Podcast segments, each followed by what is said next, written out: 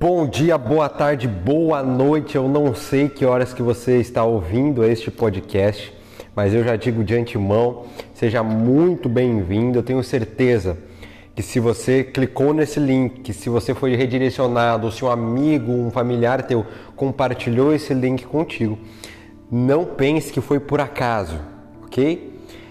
A sua vida foi conduzida de forma sobrenatural para que você estivesse aqui tendo contato com a mensagem que vai ser passada. Lembre-se sempre disso.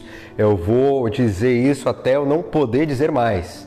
Até enjoar, até você ficar careca de saber que sempre quando você é redirecionado para um dos nossos vídeos, para um de nossos podcasts, para um de nossos reels, um de nossos posts, cara, a sua vida foi conduzida porque de certa forma ou de outra você precisava ouvir aquilo, ou você precisava entrar em contato com aquilo para compartilhar com outra pessoa. Então, ó, já fica ligado, já fica atento, esteja você no carro, no ônibus, no trabalho, a gente está agora em um contexto de pandemia, né? Seja você em casa mesmo ouvindo, seja muito bem-vindo, se conecta e seja abençoado e transborde também, já compartilhando, se fizer sentido para você, ok? Já compartilha com familiares, com amigos, se a mensagem de hoje impactar o teu coração. Não sei quando que você está ouvindo isso, mas nós estamos vivendo uma semana que é a Semana Santa certo? Então a atenção, principalmente do Brasil, ela se volta para um momento muito crucial na história do cristianismo, que foi a semana em que Jesus, há mais de dois mil anos atrás, foi crucificado e foi ressuscitado certo? Ele morreu, isso aí a gente, a gente já começa a entrar numa questão um pouco mais espiritual e teológica da coisa. A base de todo o cristianismo é um Deus que se encarnou, morreu no lugar, no nosso lugar, nós que pecamos e deveríamos ter morrido por conta disso, porque a Bíblia afirma que o salário do pecado é a morte, mas ele tomou o nosso lugar e nos deu a chance de salvação. Um dia a gente vai gravar um, algo é, só sobre isso nesse sentido, ok? Mas o nosso enfoque aqui é outra situação, é outra questão. Observe isso. A base para o nosso ensinamento de hoje, para nossa aula de hoje, para a mensagem de hoje, está em Mateus, no capítulo 26, a partir do verso 36. Esteja você com a Bíblia ou não, é, você pode acompanhar comigo ou acompanhar na sua própria Bíblia, no celular ou em papel, certo? Sempre opte pela Bíblia de papel, tá? Muito sangue foi derramado para que você tivesse uma Bíblia de papel aí contigo. Então valorize isso, grife, anote todos os insights da mensagem de hoje, ok? Mateus 26, no verso 36. Aqui a gente vai ler uma história, tá? Jesus no Getsemane. Eu gosto muito dos evangelhos porque os evangelhos são aí a biografia de Jesus. Eles nos ensinam acerca de Cristo, eles falam diretamente sobre o ministério de Cristo e mais uma vez nós temos um ensinamento a esse respeito, tá? O que a gente vai ler aqui agora é um dos momentos mais cruciais da história de Cristo durante o ministério terrestre dele. É, é um dos momentos mais é, é, angustiantes, dos momentos mais difíceis. O universo inteiro estava atento ao que estava acontecendo aqui na Terra. Então acompanhem comigo e vamos pegar parte por parte o que a gente tem para aprender os princípios, os códigos que nós temos a, a aprender com o verso de hoje. Olha só, a partir do verso 36 diz assim. Então Jesus foi com seus discípulos para um lugar chamado Getsemane e lhes disse: Sentem-se aqui enquanto vou ali orar. Levando consigo Pedro e os dois filhos de Zebedeu, começou a entristecer-se e a angustiar-se. Disse-lhes então: A minha alma está profundamente triste, numa tristeza mortal. Fiquem aqui e vigiem comigo. Preste atenção nisso, ó. Nem tudo. Eu vou falar algo que acho que você não sabe. Mas nem tudo na vida são flores. Há momentos que nós estamos exatamente como Jesus em que a nossa alma, em que o nosso espírito, em que as nossas emoções estão tomadas de profunda tristeza, tomadas de profunda angústia, tomadas de profunda depressão, tomadas de profundos buracos emocionais. Isso faz parte da trajetória, isso faz parte da vida, isso faz parte da existência de um ser humano. Isso não tem a ver com, com círculo social, com classe, com sexo, com raça, com etnia. Todos nós temos os nossos altos e baixos, e alguns baixos são mais baixos do que o normal, entendeu? alguns baixos são mais baixos do que os baixos normais, Grave essa frase. Talvez eu esteja me conectando com você agora e você esteja vivendo um momento de profunda angústia, assim como Jesus. E qual que é o primeiro princípio que a gente aprende com a vida do médico dos médicos, do líder dos líderes, uh, do psicólogo dos psicólogos, com o rei dos reis? O que a gente aprende? Cerque-se, anote isso, ou grave isso, cerque-se de pessoas da sua confiança que vão orar e vigiar com você. Observe isso, Jesus tinha seus doze discípulos, porém, ele chamou aqueles três que eram mais próximos, aqueles três que Jesus mais compartilhava os seus próximos passos. Os próximos passos de seu ministério eram compartilhados primeiro com esses três que desenvolveram um relacionamento mais íntimo com Cristo. E no momento de aflição, no momento de desespero, Jesus não recorre diretamente aos doze, mas recorre a esses três. Cerque-se de pessoas que estarão com você nos momentos mais angustiantes. O que o dia mal nos ensina na nossa vida é que você consegue perceber quem está no barco com você, quem vai estar no jardim com você, orando com você e quem não vai estar. Eu fiz um, um teste meio que sem querer há algum tempo atrás. Eu fingi que eu fingi, eu mais uma pessoa fingimos que havíamos brigado e tudo mais. E foi muito claro ao nós fingirmos. Era para ser uma brincadeira, mas acabou tornando uma lição. Eu acredito que Deus ministrou a, a mim naquele momento. E ao, ao, momento que nós fingirmos uma briga, fingirmos um, um desentendimento ali, é, a gente pôde ver claramente quem que, quem que realmente se importava com a gente. Enquanto muitos viraram as costas e até ficaram felizes por esse fato. Outros foram os primeiros a nos procurar e a perguntar porque estava tudo bem. Saiba identificar isso. Saiba trazer as pessoas certas para o seu círculo íntimo. A gente já tem um podcast falando sobre isso. Assim como Jesus, saiba quem deve estar no seu círculo íntimo e quem não deve estar. A história continua, olha só. Indo um pouco mais adiante, prostrou-se com o rosto em terra e orou: Meu pai, se for possível, afasta de mim este cálice. Contudo, não seja como eu quero, mas sim como tu queres. No verso 42, vamos pular, depois a gente vai voltar, tá? Verso 42 diz assim: Meu pai, se não for possível afastar de mim esse cálice sem que eu beba, faça-se a sua vontade. Só para você, só você entenda, talvez você não tenha muito hábito de ler a Bíblia, mas só para que você entenda. Aqui Jesus ora ao seu pai, Jesus ora a Deus, porque ele também era ser humano. E nesse momento de angústia, é, se aproximando da morte, a humanidade dentro de Jesus recua. A humanidade de Jesus sente medo. O lado humano de Cristo começa a temer a morte. E ele recorre ao seu pai, dizendo o seguinte: Pai, eu não quero passar por essa experiência. A minha alma está profundamente triste se for possível, afasta de mim essa experiência, porque cálice na Bíblia significa experiência. Afasta de mim essa experiência, tira de mim essa, essa, esse processo, tira de mim essa dor, tira de mim essa dificuldade. Mas aqui entra a, a, a grande chave. Mas a segunda chave de hoje. Mas não seja feito como eu quero, e sim como tu queres.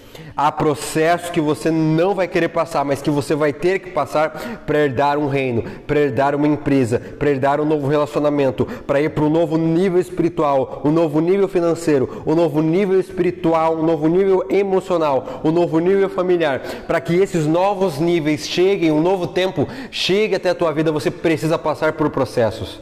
E naquele momento Jesus não queria passar por aquele processo, porque ele foi ser humano como nós, mas ele nos ensinou que apesar de nós não querermos, não desejarmos a dor, Deus sabe o que é melhor para cada um de nós.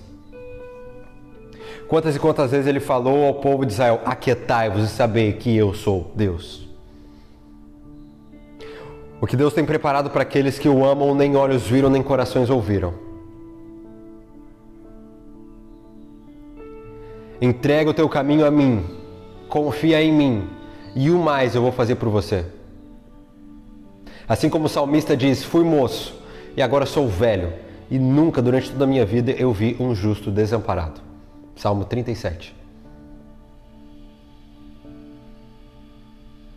Porque Jesus, mesmo dentro do medo, mesmo tomado por emoções negativas, por angústia, por desespero, por ansiedade, assim como nós nos dias de hoje, enclausurados por conta da pandemia, enclausurados por conta de um vírus, enclausurados não podendo sair de casa com medo, não às vezes de contaminarmos, mas de contaminar aqueles que nós amamos. Nós com medo, sem conseguir ver o próximo passo, Ele, na mesma forma que nós, olha para o seu Pai e diz: Contudo, não seja feito como eu quero, e sim como tu queres.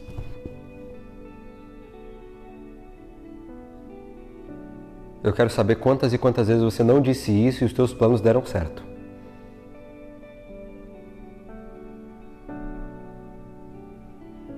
Porque Deus ele vai dizer assim para você, ó: Eu sei os planos que tenho para você.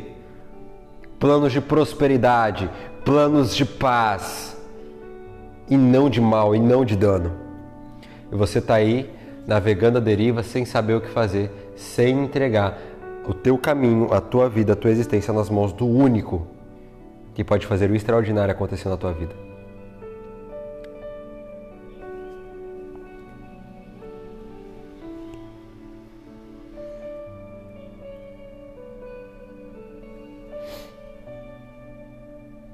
Teu casamento está acabando, você não consegue mais desenvolver os teus relacionamentos, o dinheiro não dá, as emoções estão fora do lugar, os dias ruins, quando parecem que vão acabar, acabam se multiplicando.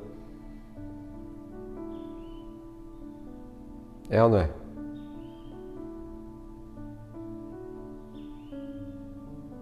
Seja sincero com você mesmo.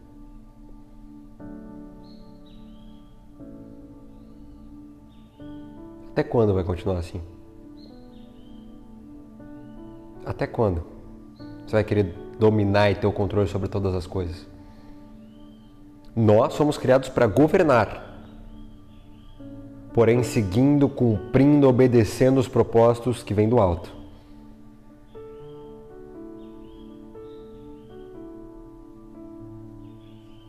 Olha só, aí a gente volta agora para o verso 40. E a gente vai agora ler alguns versos que retratam basicamente a mesma ideia, mas que foram coisas que foram acontecendo seguidas vezes. Olha só. Depois voltou aos seus discípulos e os encontrou dormindo. Vocês não puderam orar comigo nem por uma hora?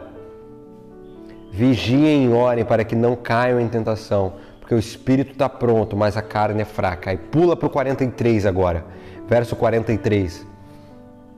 Quando voltou, os encontrou dormindo, porque os seus olhos estavam pesados. Então os deixou e foi orar novamente pela terceira vez, dizendo as mesmas palavras. Depois voltou aos seus discípulos e lhes disse: Vocês ainda dormem e descansam?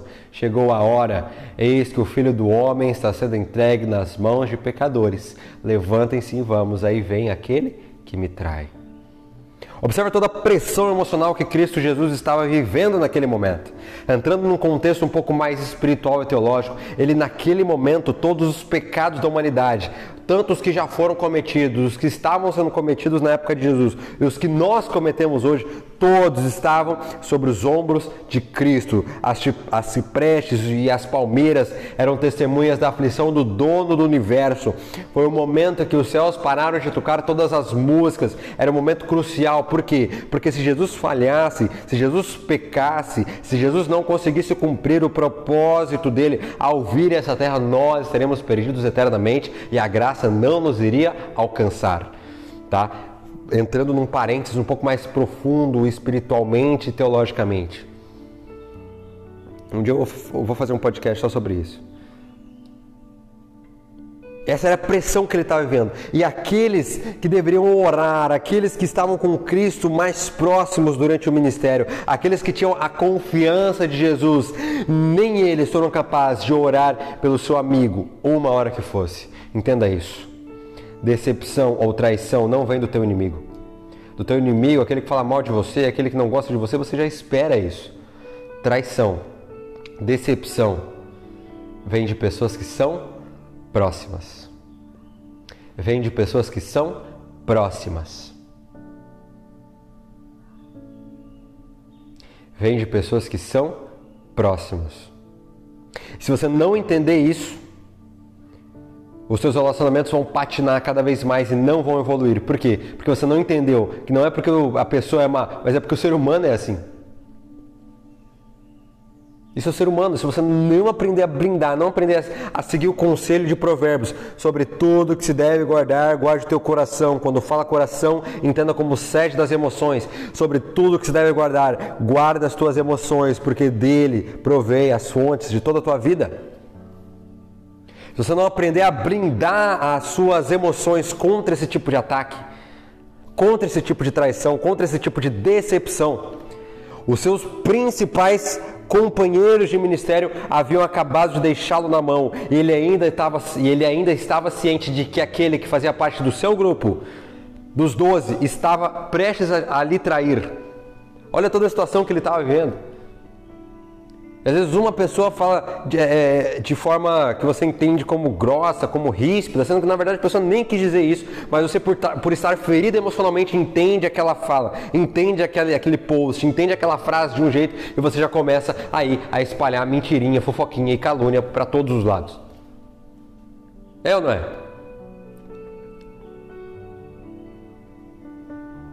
Observe isso.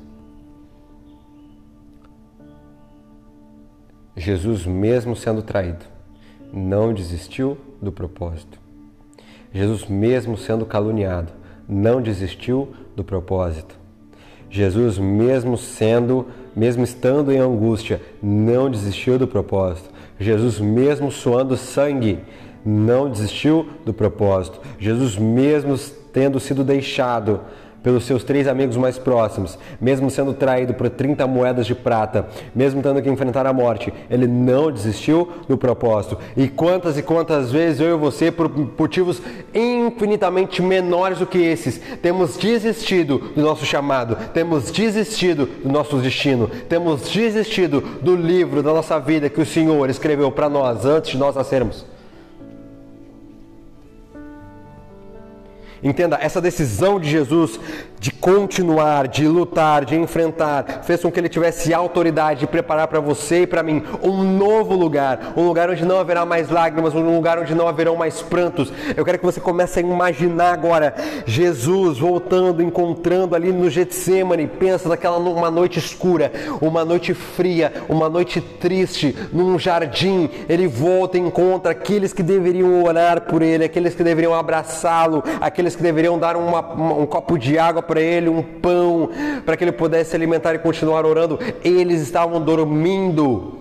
Mesmo assim, Jesus foi em frente. Mesmo assim, Jesus não desistiu do seu chamado. Mesmo assim, Jesus insistiu em cumprir o propósito para qual ele foi enviado aqui para a terra. E hoje, por causa dessa decisão, por causa de uma decisão em um momento muito crucial, eu e você temos a chance, temos a oportunidade de salvação.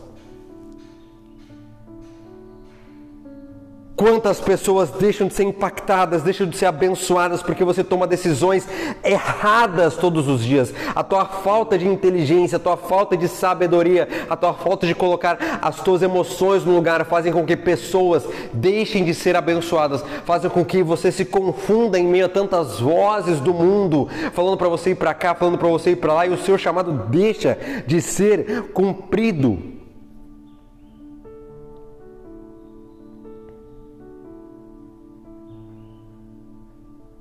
Jesus, Deus, olha para esse mundo assim destruído pela maldade, destruído pelo poder do pecado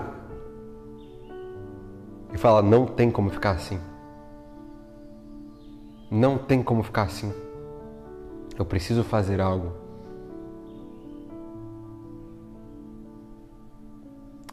Grave isso. Cerque-se de pessoas que vão orar contigo. Que todos os teus desígnios, a tua empresa, o teu trabalho, a tua família sejam entregues aos céus, para que Ele te diga o que deve ser feito, o tipo de contrato que deve ser assinado, o tipo de investimento que deve, ter, que deve ser feito, o, o controle, o que hoje a ciência chama de inteligência emocional e a Bíblia já chama de fruto do Espírito há muito tempo Entregue as suas emoções para que Ele coloque no lugar as suas emoções. Peça sabedoria que Ele dá livremente àqueles que pedem com fé. Sabedoria para tomar decisão, para cuidar das emoções, para cuidar da família, para cuidar da igreja, para cuidar, para ser o melhor, ser excelente no trabalho, no teu ofício, para cumprir aquilo que você nasceu para cumprir.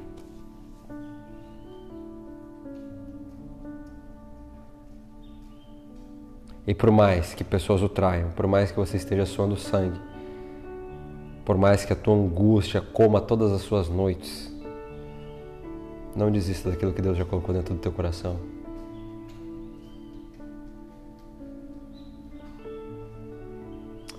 Do jeito que você está, eu queria pedir uma bênção sobre a tua vida. Ok? Uma bênção sobre a tua vida. Eu espero que tenha feito sentido. Espero que você tenha sido abençoado, que você tenha sido alcançado. Do jeito que você está, pode sentir a vontade para fechar os seus olhos ou não, mas eu quero que você converse com Deus junto comigo agora. Paizinho, nos perdoe por sermos como discípulos que dormiram quando o Senhor mais precisava e ansiava.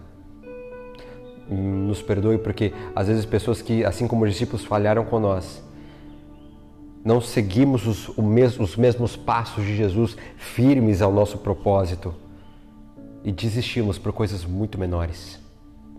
Pai, sara as nossas emoções que neste momento as emoções da pessoa que estiver ouvindo isso das pessoas que estiverem ouvindo isso sejam restauradas, que a vida financeira seja restaurada. Em nome de Jesus, eu declaro um novo tempo sobre a família, um novo tempo sobre a igreja, um novo tempo sobre a espiritualidade dos teus filhos, um novo tempo é, é, sobre os relacionamentos do teu filho, um novo tempo sobre o teu casamento, um novo tempo sobre a tua vida financeira, um novo tempo sobre a tua vida espiritual, um novo tempo chegando, porque agora você decidiu cumprir o propósito. Pai, eu peço o nome dessa pessoa pessoa,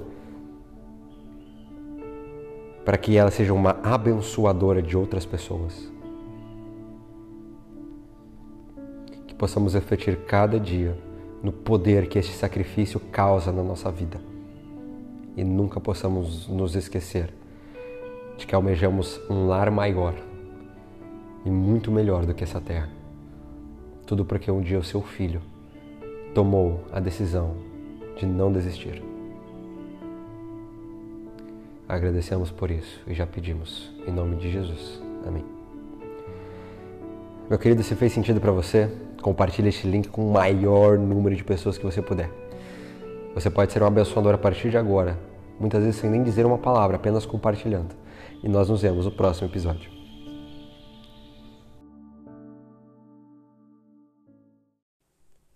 E se você tem ficado inconformado com a sua vida espiritual e quer entrar em um nível mais profundo, quer participar de um despertar para ter novas experiências com Deus, para conhecer ainda mais sobre quem Ele é e quer ter uma espiritualidade bem desenvolvida, então esse recado é para você. Nos dias 18, 19, 20 e 21 de abril, nós teremos uma sequência de quatro super lives, onde eu vou te passar passo a passo o que aconteceu com a minha experiência, o que você pode fazer para não viver mais a vida religiosa que tem vivido e conseguir se conectar ainda mais com a sua espiritualidade e, e consequentemente com Deus. Clica no link na bio do Instagram, ali você vai ser redirecionado para o grupo no WhatsApp. No grupo do WhatsApp você vai ficar sabendo de tudo que vai acontecer, de tudo que você precisa levar para essas lives. Então eu espero você dia 18, 19, 20 e 21 à noite de abril de 2022. Eu espero você.